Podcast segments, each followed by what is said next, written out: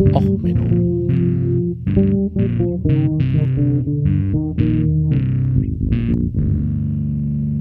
Der inkompetente Podcast über Dinge aus Militär, Technik und Computer, die so richtig in die Hose gingen.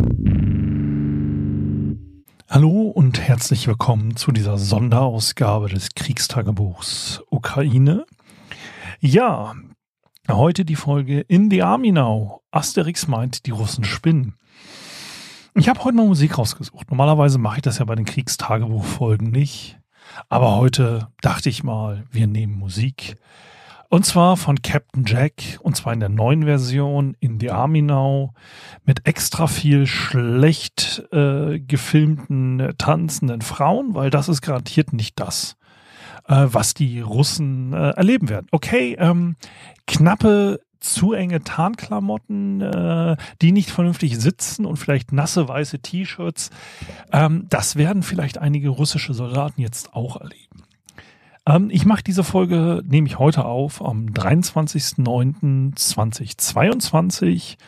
Russland hatte ja jetzt eine Teilmobilmachung ähm, Ja, verkündet. Das war ja so ein bisschen angedeutet und es gibt jetzt auch ähm, die ersten quasi Wahlen in den besetzten Gebieten und man vermutet, dass jetzt gesagt wird, okay, die schließen sich jetzt Russland an, damit ist das russisches Heimatgebiet und überhaupt, äh, deswegen muss jetzt Russland das verteidigen und deswegen ziehen sie jetzt Leute ein.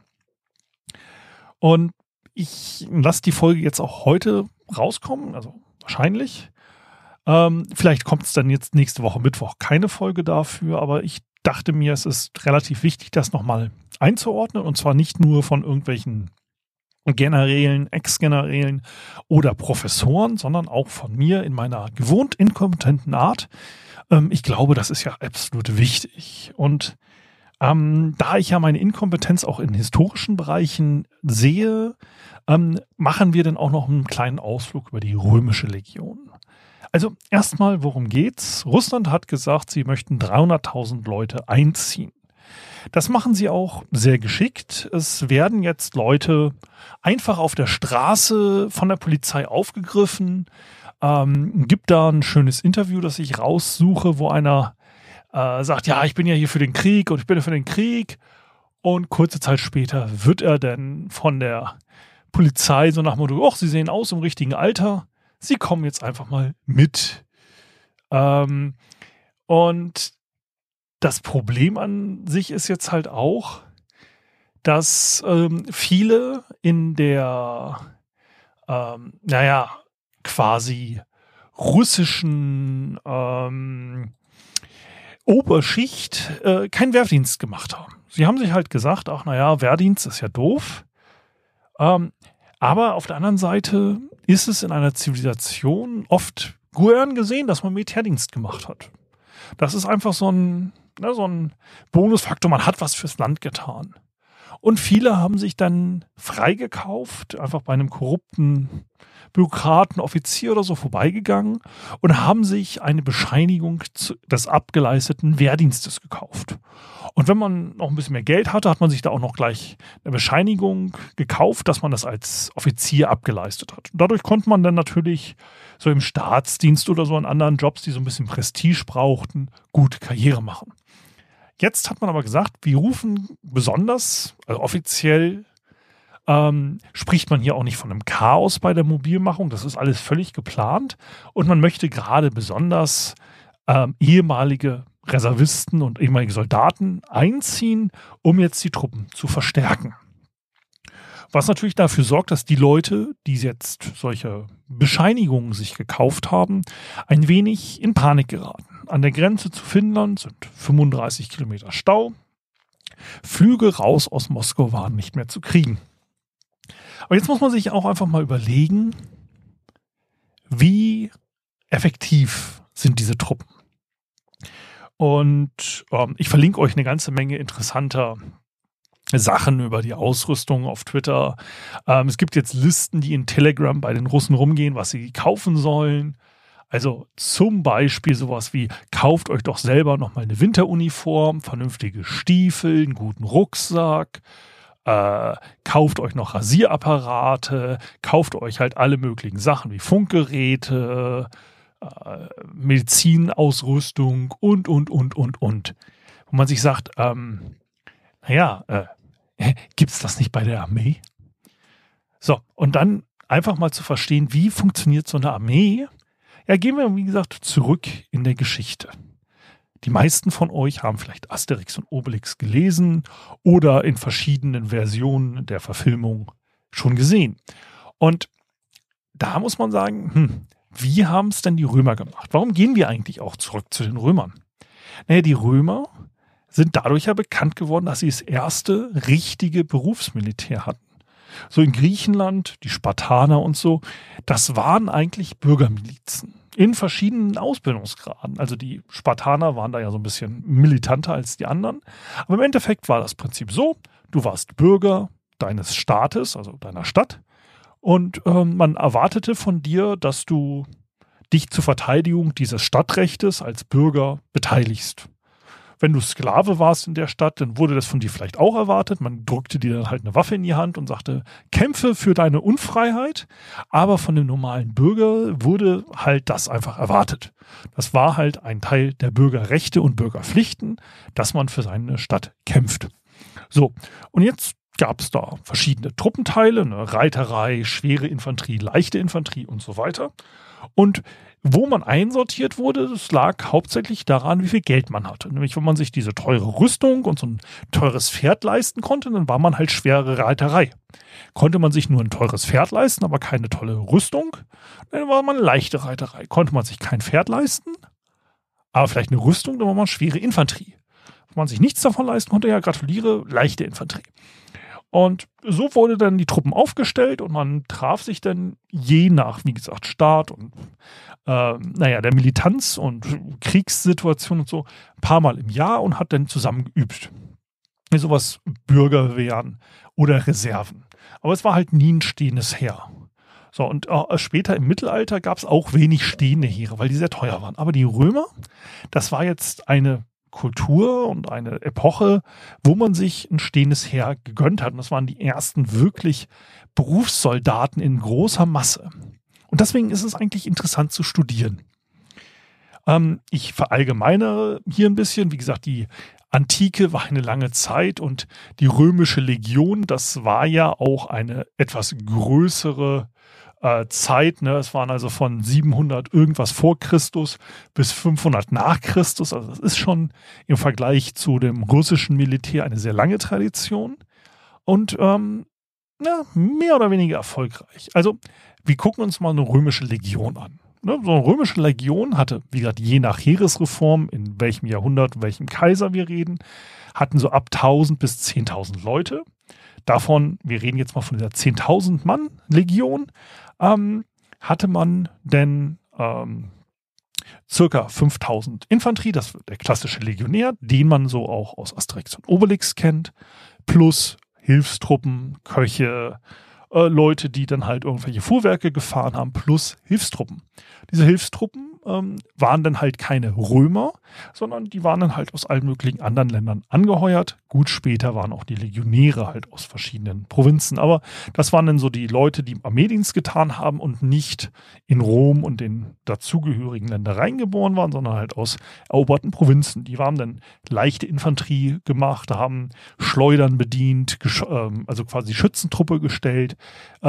Bei manchen Nomadenvölkern auch die Reiterei. Es gab dann halt Völker, die waren bekannt für ihre Reiterei und die hat man dann auch eingesetzt als Reiterei.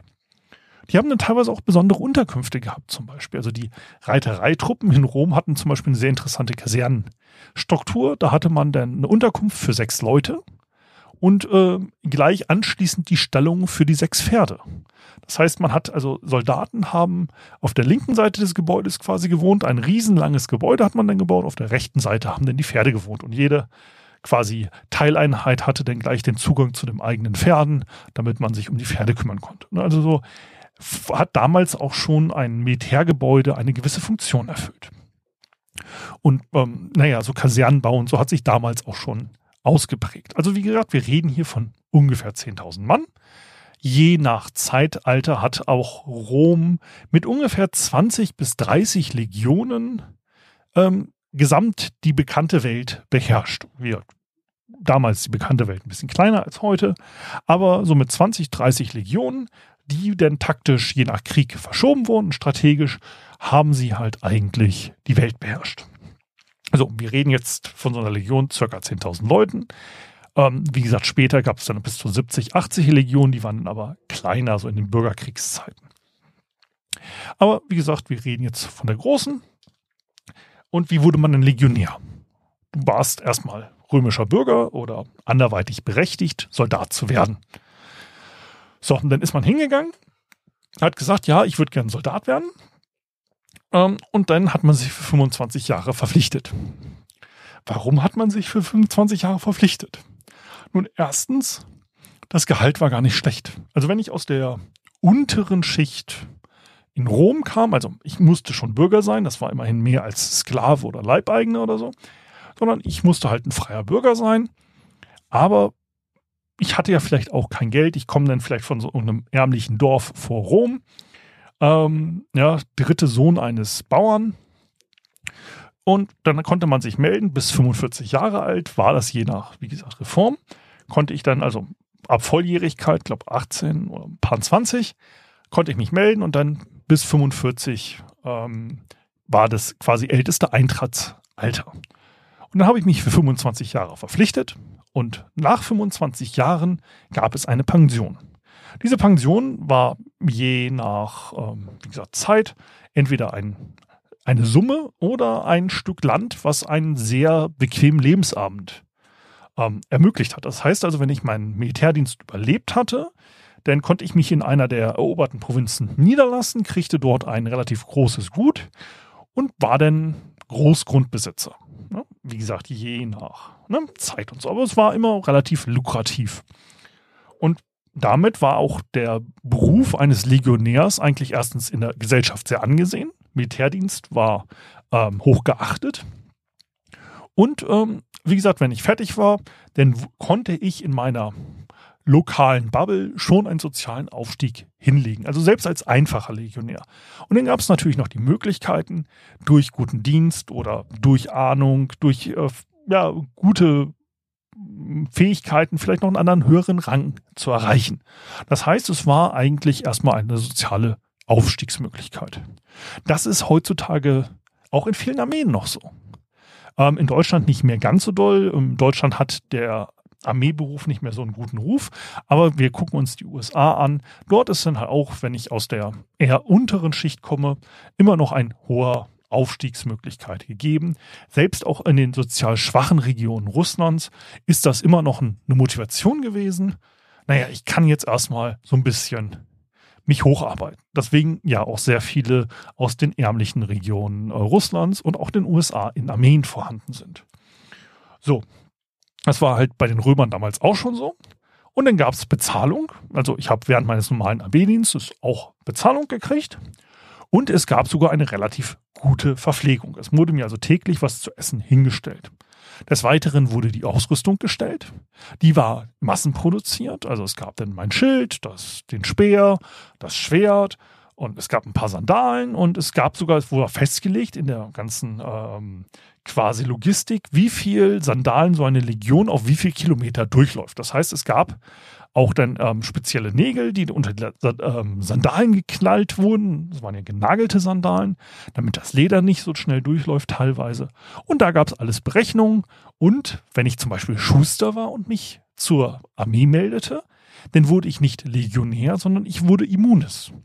Das war, ich habe die normale Grundausbildung durchlaufen als Legionär, aber man war dann befreit von diesem doofen den ganzen Tag rumexerzieren, an und wirklich so Drillübungen machen, damit man ordentlich im Karree steht und so. Es gab dann leichteren Dienst, man musste halt die Schuhe reparieren zum Beispiel. Oder man war Tischler oder ähm, Architekt und hat dann halt diese Kasernengebäude gebaut, weil auch die Römer waren in Kasernen untergebracht. Ähm, Im Vergleich zu dem, was bei Asterix gezeichnet wurde, hier lügt Asterix-Zeug, haben die Römer eigentlich bevorzugt stabile Gebäude gebaut. Ja, auf dem Marsch gab es diese Zelt- Städte, wie sie auch bei Asterix gezeigt werden. Die waren dann teilweise sechshundert mal sechshundert Meter groß, wurden aufwendig gebaut. In diesen sechshundert mal sechshundert Metern konnten dann so bis zu zwanzigtausend, dreißigtausend Menschen sogar untergebracht werden. Also wenn mehrere Legionen auf Marsch waren, hat man dann für die Legionen zusammen ein Riesenlager gebaut. Diese Lager wurden dann aufwendig angelegt, so dass zum Beispiel Frischwasser herangeleitet wurde und Abwasser weggeleitet wurde. Man wollte ja vermeiden, dass Leute krank wurden.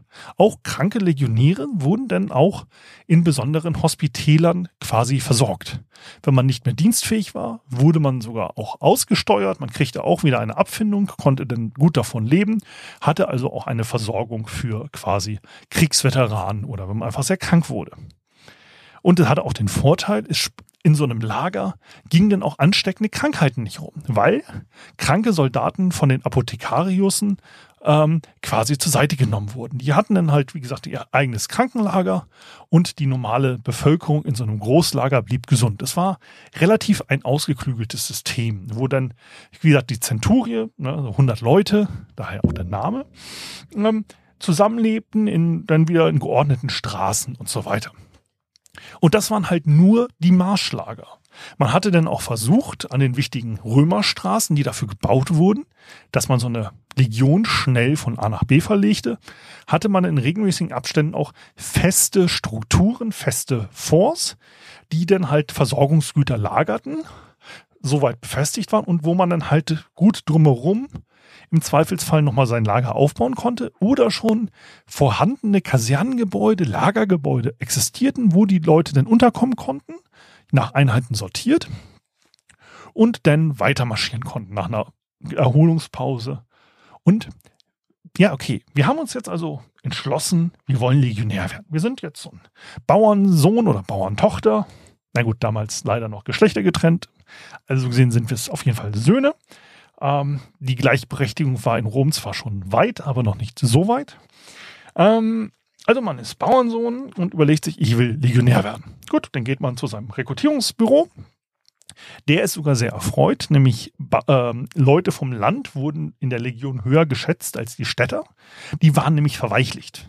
Eine Städter kriegten sogar längere Grundausbildungen, damit sie ein bisschen Muskeln aufbauten. Es war ja eine relativ ähm, nahrhafte Kost, die es denn als Legionär gab. Olivenöl, ähm, Weizenbasis und Grütze ähm, und so. Und da legte man dann halt gut Muskeln zu, aber es gab die, erstmal die sogenannte Kondition. Das waren erstmal so ein paar vier Monate Grundausbildung, je nach, wie gesagt, wieder nach Periode, aber so ungefähr vier Monate. Da wurde man dann erstmal drauf gedrillt, mit Gepäck zu marschieren. Dass man halt bei so einer Marsch einer Legion mithalten kann. Dass man dann halt erstmal schwimmen lernte, ne? Dass man marschieren lernt, dass man äh, mit Gewicht hoch und runter, dass man lernt, wie legt man vernünftig einen Graben an.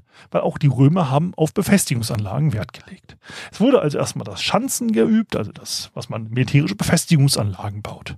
Was heute jetzt so Schützengräben anlegen ist und so weiter, haben die Römer auch schon gemacht, aber sie haben halt eher nach oben gebaut, also Wälle angelegt, als dass man nach unten geht, weil der Gegner hat ja nicht mit Sprenggranaten auf einen geschossen, sondern eher mit Pfeilen und so. Deswegen hat man äh, Brustwehren und so angelegt. Das wurde dann geübt und dann gab es irgendwann Waffentraining. Das heißt, man kriegte ein Holzschwert in die Hand. Das war übrigens doppelt so schwer wie das normale echte Schwert. Da sollte man dann halt lernen und man sollte halt auch Muskeln aufbauen dabei. Und dann hat man halt mit dem Schwert an und auf Strohpuppen eingestochen, hat man gegeneinander irgendwann angefangen zu exerzieren. Und dann hat man, wie gesagt, nach vier bis sechs Monaten war man fertig und war erstmal Legionär. Man hat erstmal seine Grundausbildung beendet gehabt. Und dann wurde man einer Legion zugeteilt und ist dann am besten in so einem Bündel entweder dahin gereist oder die Legion war zufälligerweise in der Nähe.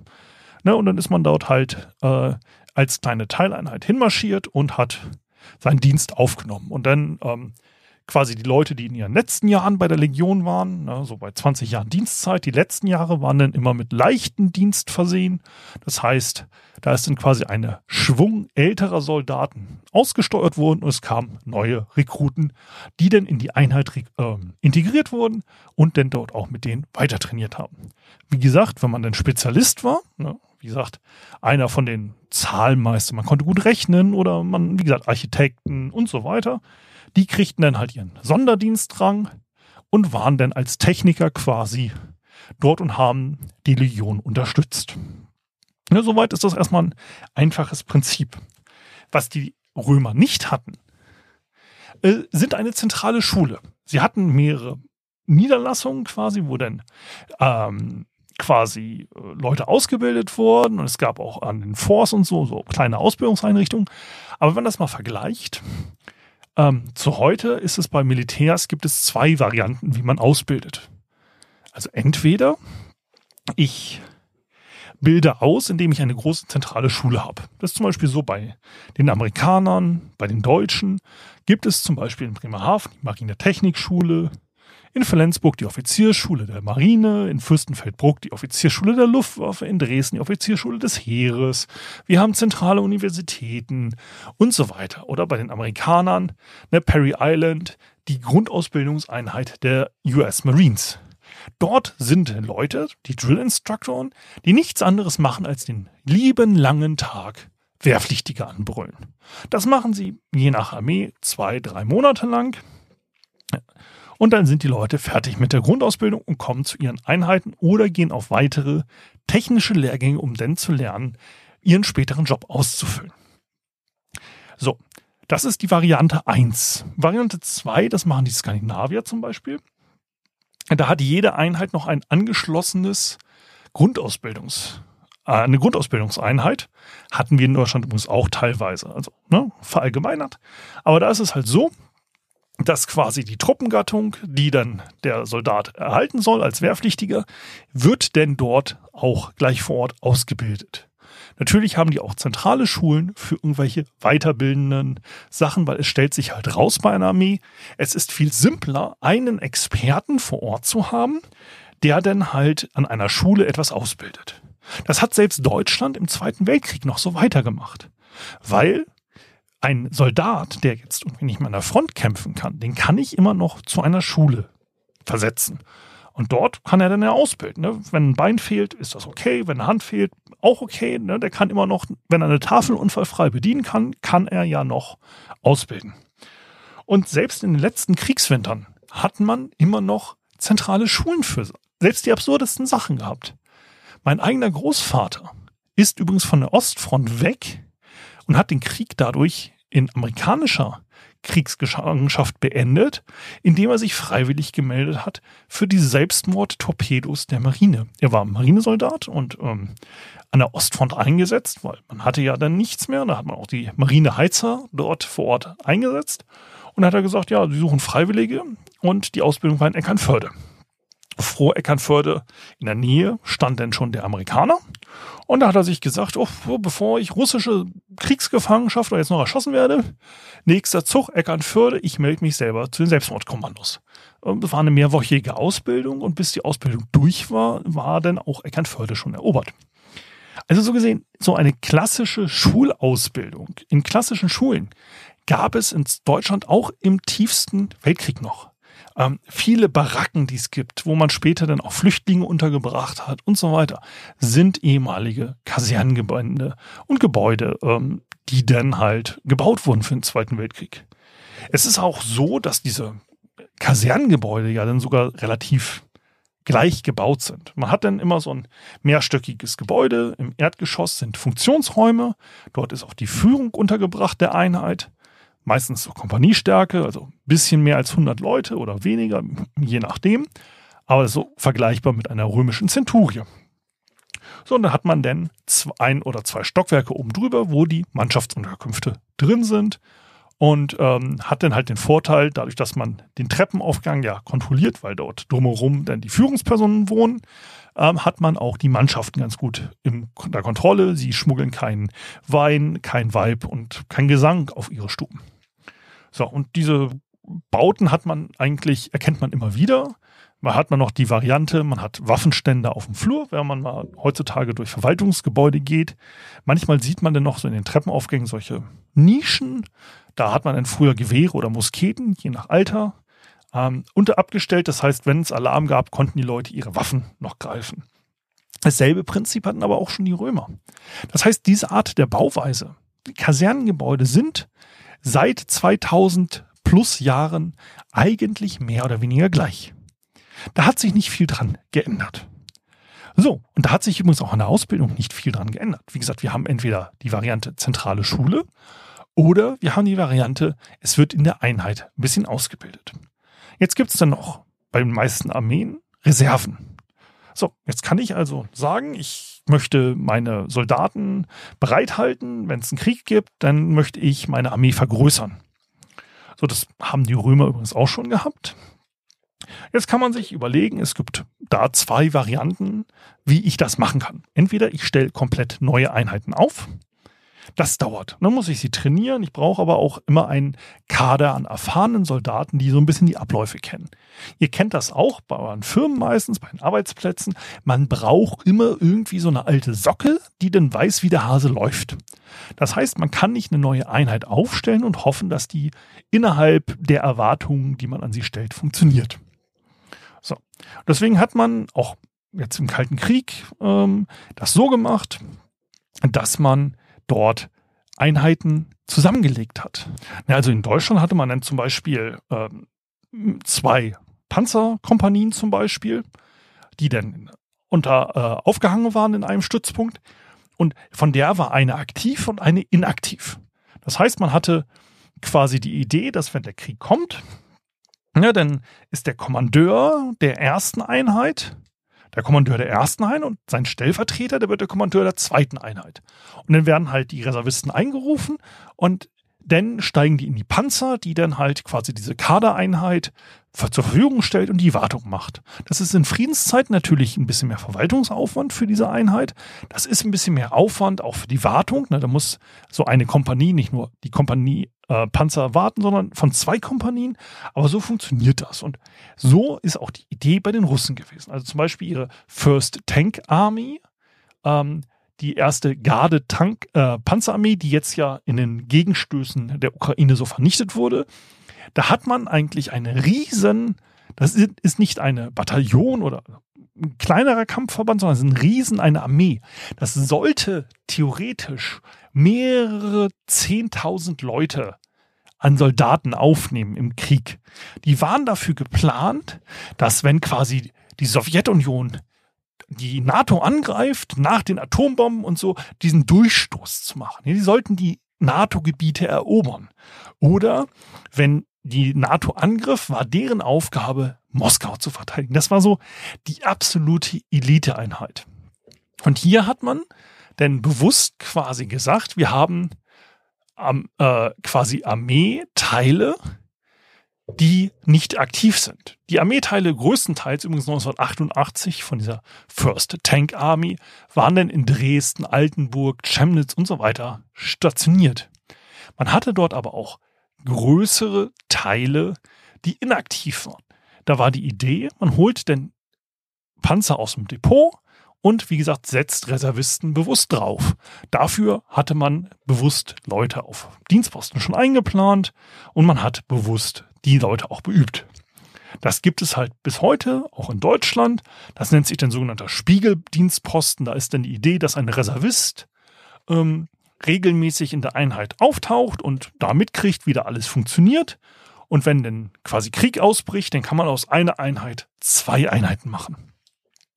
Oder Variante zwei mit der Reserve ist halt, ich mache komplett neue Einheiten auf und schicke die Leute auf Lehrgänge, und wenn denn so ein Lehrgangsjahrgang durch ist, dann stelle ich die zusammen, nehme noch ein paar vielleicht erfahrene Soldaten aus anderen Einheiten, schiebe die zusammen und mache dann halt auf irgendeinem Stützpunkt eine Einheit neu auf, lasse die noch ein paar Monate zusammen trainieren und schicke sie dann frisch, neu, komplett neu an die Front oder in den Kampf.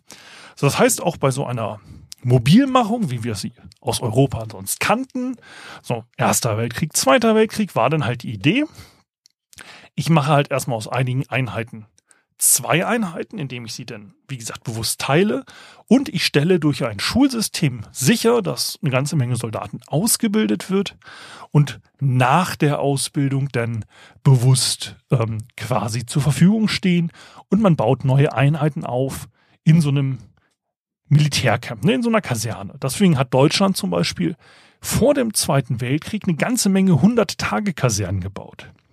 Das waren Kasernen im Fertigbaustil. Da hat man halt immer Kompaniegebäude nebeneinander gehauen, auf so und so viel Kompaniegebäude, also immer so und so viel hundert Mann, waren dann eine Einheit. Und dann gab es noch Wirtschaftsgebäude, da war dann die Küche drin, Speisesäle und so und dann noch äh, Hallen für die Fahrzeuge. Und da hat man dann einfach nach Standard X ähm, die Kasernen gebaut, äh, nach lokalem Geschmack, dann außen die Außenverkleidung, aber innen drinne war alles genau gleich. Wie gesagt, unteres Level die Offiziere, oben drüber dann die Truppen. In sowas habe ich dann auch meinen Dienst in Hamburg versehen. Sehr schön, weil die Offiziersstube, ne, Grundlevel, Erdgeschoss, ähm, etwas einges- äh, tiefer liegend als die daneben liegende Straße, die denn die Stahlversorgung für Blum und Voss sichergestellt hat. Also ich bin morgens immer aufgewacht, alte Straße, Kopfsteinpflaster, L K Ws voll mit Stahlplatten und die dann gib ihm Jalla, sie müssen ja noch abliefern. Also, ähm, hat natürlich auch Vorteile, man kriegt mit, wann nachts die Soldaten besoffen aus der Reeperbahn zurückkommen. Ähm, aber wie gesagt, naja, solche Kasernen gibt es halt überall durch Deutschland und genau solche ähnlichen Camps und so weiter gab es in Großbritannien, in Amerika und so weiter, weil in Zelten schlafen halt richtig scheiße ist. So, und jetzt machen die Russen eine Teilmobilmachung.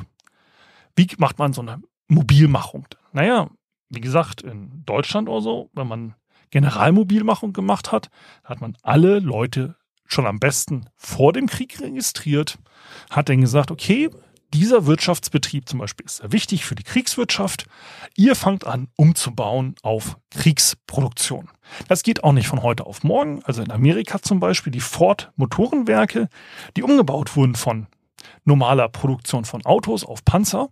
Naja, man hat eigentlich die Hallen leer geräumt, hat die gesamten äh, Fertigungsstraßen zur Seite geräumt für Autos und hat dann neue Maschinen und neues Fertigungsmaterial für Panzer reingeräumt. Oder man hat gesehen, okay, ich kann diesen zivilen L K W umgebaut in einer Militärversion verwenden. Dann hat man diese bestehende Fertigungsstraße so weit modifiziert, dass ein Militärfahrzeug dort vom Band laufen kann. Dann hat man auch neue Hallen gebaut, hat neues Personal im Zweifelsfall ausgebildet. Das dauert also ein Jahr, anderthalb Jahre. Deswegen sieht man auch diese, ähm, erst haben die U S A hauptsächlich für Großbritannien produziert. Dadurch konnten sie auch so schnell erst in den Krieg eintreten. Aber es hat dann auch dennoch gedauert, fast ein Jahr nach Kriegseintritt, dann ist erst diese Welle richtig losgerollt.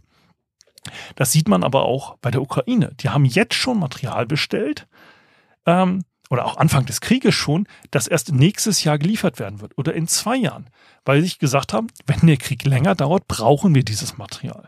Das heißt, man hat in der Vorplanung, man fängt an zu sagen, okay, wir brauchen das, das und das. Perspektivisch, wenn der Krieg noch sechs, acht, zehn oder zwölf Monate geht, die Ukrainer schicken jetzt zum Beispiel auch Soldaten nach Großbritannien zur Ausbildung, wo die dann jetzt halt mehrere Monate in Ruhe trainieren, wie man zum Beispiel Häuser befreit. So, das heißt, die haben gerade, glaube ich, zehntausend Leute im Training in Großbritannien. So, die Russen haben das anders gemacht. Die Russen haben nicht gesagt, okay, das ist ein strategisches, wichtige Firma, ihr baut jetzt um auf Kriegsproduktion, ihr, ihr seid auch befreit von Kriegsdienst, weil ihr seid zum Beispiel Ingenieure, wichtige Fabrikarbeiter oder was weiß ich. Nee, nee, die gehen los. Und wer auf der Straße rumpöbelt oder so, der kriegt jetzt einen Einrufungsbescheid. Die holen sich auch äh, Kannibalen aus den ähm, Gefangenenlagern. Äh, Gab es jetzt einen Fall, dass sie einen berühmten Kannibalen jetzt auch bei Wagner, also dieser Söldnertruppe, angeheuert hat. Sie gehen los und ziehen einfach mal wild Leute jeden Alters aus irgendwelchen Dörfern ein. Die nehmen einfach alle männlichen Leute, die da gerade rumlaufen. Gratuliere, du bist jetzt in der Armee. Die werden in den Busse gesteckt. Da gibt es einen langen Thread jetzt auch von richtig besoffenen äh, Russen. Weil, naja, wenn ich jetzt in den Krieg geschickt würde, würde ich auch meine Wodka-Vorräte, die ich vielleicht noch habe, leer machen. Also das wäre auch meine erste Amtshandlung. Die dann halt ähm, auf dem Weg zum Flugzeug, auf dem Rollfeld, völlig besoffen in die Ecke fallen und so weiter. Und da weiß man, die wissen es auch gar nicht, wo die hinkommen. Das ist so etwas anderes, als wenn ich jetzt sage, ja, ähm, guten Tag, Deutschland ist im Krieg. Herr Meier, Sie begeben sich jetzt bitte äh, übernächste Woche zur Grundausbildung äh, nach Fürstenfeldbruck. Dort werden Sie dann eingezogen. Ähm, das ist was anderes. So, da ist es halt einfach nur stumpf. Die Leute werden in Busse getrieben und sie wissen gar nicht so richtig, was los ist. Und ich habe auch den Eindruck, dass der restliche russische Apparat gar nicht weiß, was der Plan ist. Weil wir haben nämlich jetzt den, das kuriose, den kuriosen Faktor, dass viele dieser Eliteeinheiten, viele dieser Sonderschuleinheiten, es gab ja auch extra Einheiten, die Panzerfahren ausgebildet haben. Die wurden allerdings schon an die Ukraine geschickt. Das waren Elite-Einheiten. Man hat jetzt eigentlich gar keine Ausbilder mehr. Man hat aus diesen Ausbildungseinheiten reguläre Kampfeinheiten gemacht. Und diese Kampfeinheiten stehen jetzt an der Grenze zur Ukraine. Wie möchte ich diese Soldaten ausbilden? Wir reden davon, dass in der Antike vor über zweitausend Jahren haben Soldaten schon vier Monate Grundausbildung gemacht und die haben als komplizierteste Waffe einen spitzen Stock gehabt. Die komplizierteste Waffe, mit denen sie gekämpft haben, war ein Stock mit ein wenig Metall am Ende. Wir reden jetzt davon, dass die Leute irgendein modernes Maschinengewehr bedienen sollen, dass sie Nachtsichtgeräte, Funkgeräte, äh, moderne Gefechtsfeldmedizin, ja, dass sie sich gegenseitig Schusswunden abbinden, dass sie ähm, Stellung gegen Artilleriebeschuss graben, dass sie im Zweifelsfall moderne Panzer fahren, hochkomplizierte Geschütze, äh, okay, russische Geschütze sind nicht wirklich hochkompliziert, aber kompliziertere Geschütze bedienen.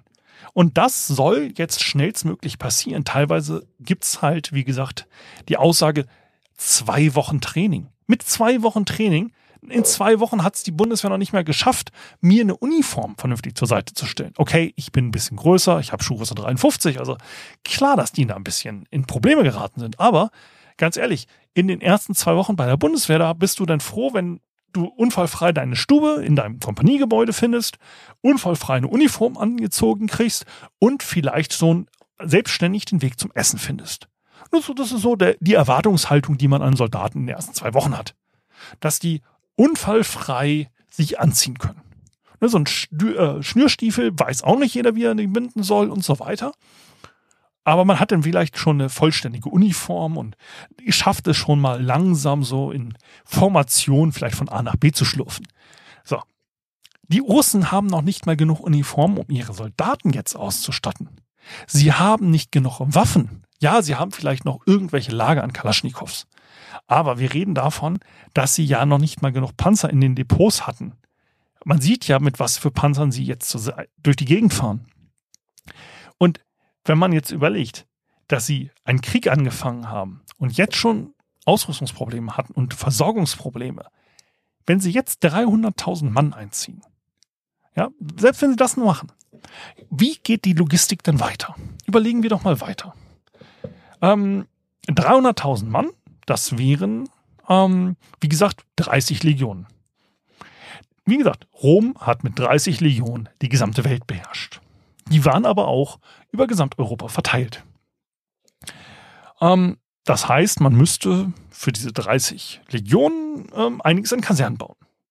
Und wenn wir davon ausgehen, dass so ein Kompaniegebäude hundert Soldaten fasst, nun sind das dreihundert Gebäude, die ich jetzt erstmal... Ach, die sollen dreihunderttausend, ne? Das waren dreihunderttausend, die eingezogen werden. Dann sind das dreitausend Gebäude, die ich irgendwo erstmal hinstellen muss. Oder ich packe sie in Zelte. Dafür muss ich auch erstmal Zelte haben. Na gut, mit ein bisschen Glück. Russland ist groß und man hat vielleicht noch alte sowjetische Basen. Da kann man die Leute erstmal unterbringen. Ähm, eine aktive Militärbasis in Russland hat schon echte Hygieneprobleme. Das heißt, ich muss damit rechnen, die Leute, die ich da unterbringe, jeden Tag, den ich sie da sitzen lasse, verlieren sie Kampfkraft. Weil sie in einem schimmeligen Gebäude äh, mit schlechtem Essen untergebracht sind. So, dann muss ich denen Uniformen geben, im Idealfall. Dann möchte ich ihnen Waffen geben und dann muss ich sie auch versorgen. Ich muss dann dreihunderttausend Leute mit Nahrung versorgen. Dann muss ich dreihunderttausend Leute an die Front bringen. Wie gesagt, die äh, Armeen der Antike sind marschiert. Ich kann natürlich Soldaten marschieren lassen. Dafür war die Legion berühmt. Dafür hatte die aber auch alle dreißig Kilometer ein vorbereitetes Legionslager. Die sind am Tag dreißig, vierzig, fünfzig Kilometer vielleicht marschiert mit ihrem Gepäck. Eigentlich eher so wie gesagt zwanzig bis dreißig Kilometer. Dann haben sie ihren festen Stützpunkt gehabt. Man, also anhand, während dieser ähm, Straßenmärsche ähm, durchs Reich haben sie halt regelmäßig solche Versorgungsposten gehabt, wo man unterkommen konnte. Das dauert natürlich, klar, aber so kann man auch an die Front kommen. Ich muss jetzt, ich weiß nicht, wie viel ich in den Bus reinkriege, vielleicht hundert Leute. Okay, nehmen wir mal hundert Leute an für so einen Omnibus, werden wahrscheinlich weniger sein, die da reinpassen. Das heißt, ich muss dreitausend Busse irgendwie requirieren, um die Leute an die Front zu fahren. Natürlich kann ich das auch in mehreren Touren machen, aber dann ist auch die Wirkung nicht so. Dann muss ich die in Einheiten integrieren, muss sie ausbilden, muss ihnen Waffen in die Hand geben und Munition. Also das ist schon ein Riesenproblem. Es wäre natürlich was anderes, wenn man das so macht wie die Ukraine. Die haben ja gleich am ersten Tag gesagt, wir machen die Mobilmachung äh, und kein Mann verlässt das Land, äh, wir kommen auf sie zurück. Und jetzt wird dann halt mit Freiwilligen und so weiter nach und nach Einheiten gebaut. Es werden auch Leute eingezogen, aber bewusst über ein, naja, mehr oder weniger geplantes System. Natürlich gibt es dort Berichte, dass dort Einheiten nicht gut funktionieren, dass äh, Leute eingezogen wurden und dann irgendwo in der Ecke sitzen und nicht wissen, was sie tun sollen. Natürlich, weil in jedem System habe ich einen gewissen Schwund. In jedem System habe ich den Fall, dass natürlich irgendjemand mal vergessen wird, da wird ein Zettel falsch abgeheftet, Passierschein A achtunddreißig, denn wir sind ja bei Asterix und Obelix. Aber im Grundsatz funktioniert dieses äh, Prinzip. Ne? Ich habe vielleicht dann ein Promille, zwei Promille mal da, wo es schief geht. Ne? Dann habe ich dann halt Soldaten wie mich, die zu groß sind oder so. Das heißt, so einen gewissen Schwund habe ich immer. Jetzt ist aber die Frage, wie hoch ist dieser Schwund, wie hoch ist dieser Anteil an Sachen, die schief gehen? Wenn ich jetzt überlege, ich ziehe dreihunderttausend Leute völlig ungeplant ein, indem ich einfach die Polizei auf die Straßen schicke und jeder, der irgendwie danach aussieht, dass er sagt, ich habe keinen Bock auf den Krieg, zusammenschlage, zusammenprügele. Wie soll das funktionieren? Wie will ich daraus eine kampfkräftige Einheit aufstellen? Das ist jetzt wirklich die Frage. Diese dreihunderttausend Leute, diese dreihunderttausend Russen, die jetzt eingezogen werden, Russland redet jetzt mittlerweile übrigens von über einer Million, die sie einziehen wollen, die tun mir leid. Die tun mir wirklich, wirklich leid, weil die werden eine richtig schlechte Erfahrung haben. Und ich rede davon richtig, richtig schlecht. Also richtig, richtig schlecht. Ich meine, Militär ist schon scheiße. Seien wir mal ehrlich, die Unterkunft in so einem Kasernengebäude ist nie gut. An so einem hundert-Mann-Kompaniegebäude, das heißt, man ist mit vier oder sechs Leuten auf einer Stube, hat dann gemeinschaftliche Duschen. Das ist den deutschen Standard schon scheiße. Das ist gehobener Jugendherbergsstil, wie es neulich ein Politiker so schön nannte. Ähm, oder schlechter Jugendherbergsstil. Ähm, das ist nicht schön. Wenn ich das jetzt in russische Verhältnisse übersetze, nehmen wir an, sie nehmen Kasernen, die sie jetzt halt seit Sowjetzeiten nicht mehr gewartet haben. Das heißt, wir haben hier eine Kaserne, die seit dreißig Jahren irgendwo stillsteht. Da kommst du rein mit Mode aus dreißig Jahren. Dann sollst du in der Küche, die seit dreißig Jahren nicht verwendet wurde, die Leute versorgen. Mal eben das Essen hinkarren. Allein diese Vorbereitungen, um eine Einheit aufzustellen, dauern lange. Ich war Erstbesatzung eines Schiffes. Wir waren eine Aufstellungseinheit. Das hat ewig gedauert. Wir waren Jahre damit beschäftigt, bis wir das Schiff so weit hatten, dass wir damit zur See fahren können. Das dauert. Das geht nicht von heute auf morgen. Ich habe hier auch einen schönen Thread von Mark Hörtling. Der war ein amerikanischer General. Der hat die U S-Truppen in Europa kommandiert. Und der hat auch dazu, ähm, der war auch der Kommandeur der Infanterie-Grundausbildung. Die haben ähm, quasi an fünf Grundausbildungsplätzen im Jahr hundertfünfzigtausend neue Soldaten ausgebildet. Ja, die ganze U S-Armee, die gesamte U S-Armee hat hundertfünfzigtausend Soldaten, die sie im Jahr durchschleusen. Wenn du dreihunderttausend Soldaten, das ist die doppelte Menge dessen, was das U S-Militärsystem hier in Friedenszeiten macht. Natürlich kann ich Klassengrößen vergrößern. Ich kann natürlich sagen, ich mache in der Grundausbildungseinheit ne, ein äh, Drill Sergeant schreit nicht nur einen Soldaten an, er schreit ab sofort zwei Soldaten an. Reduziert natürlich auch die Effektivität, aber kriege ich hin. Das funktioniert. Da müssen die natürlich dann noch Unterkunftsgebäude bauen. Also wer zum Beispiel die Offiziersschule der Marine kennt, diese Sprachbaracken, die wurden ja im Zweiten Weltkrieg gebaut, äh, um, also sind so Holzbaracken, die so ein bisschen so im Wald stehen. die äh, wurden gebaut, um dort halt zusätzliche Soldaten unterzubringen, weil man halt die Klassengrößen vergrößert hat an der Offiziersschule während Kriegszeiten. Ja, ich kann solche Baracken bauen, ähm, das ist halt, ne, oder so Notcamps haben die Amerikaner auch gemacht, am liebsten dann halt in warmen Klimaregionen, da braucht man nicht so viel Geld ausgeben für wasserdicht. Ähm, ja, das kann ich machen.